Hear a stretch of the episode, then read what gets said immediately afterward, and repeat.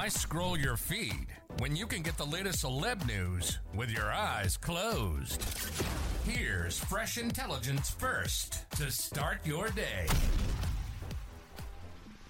MSNBC host Joe Scarborough went after his one time friend Donald Trump after the ex president was hit with a massive judgment in his court battle with E. Jean Carroll, RadarOnline.com has learned.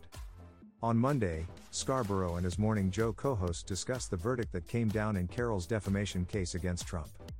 Trump was found liable for sexually abusing Carroll in 2019.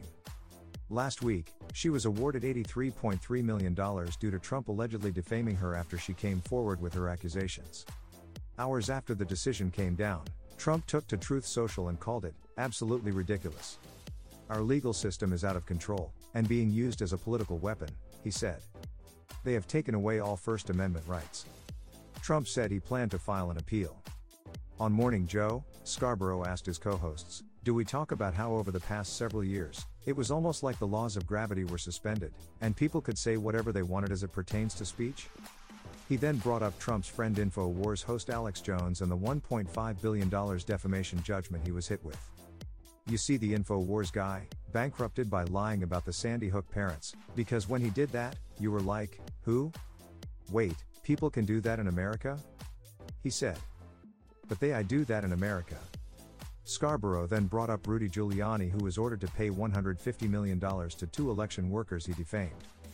When Rudy Giuliani lied about two black women who were trying to help Georgia and be public servants. Yeah, he lied about just just made up a lie about him, Scarborough continued. You have to go, wait a second. Can you do that in America? Is that, I didn't think you could do that. It ended up that you couldn't. He's going bankrupt now. Scarborough moved on to address Trump. Then Donald Trump thinking, well, I can defame a woman, I can keep defaming a woman, I can be found guilty of sexually abusing her.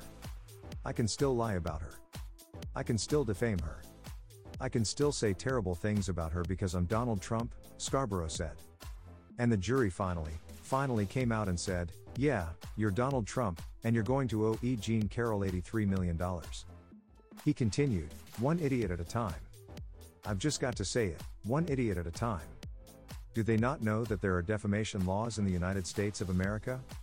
One idiot at a time. Whether you're talking to the InfoWars guy or Rudy Giuliani or now Donald Trump, you know, they screwed around, and they found out what happens when you defame people over and over again. Now, don't you feel smarter? For more fresh intelligence, visit radaronline.com and hit subscribe.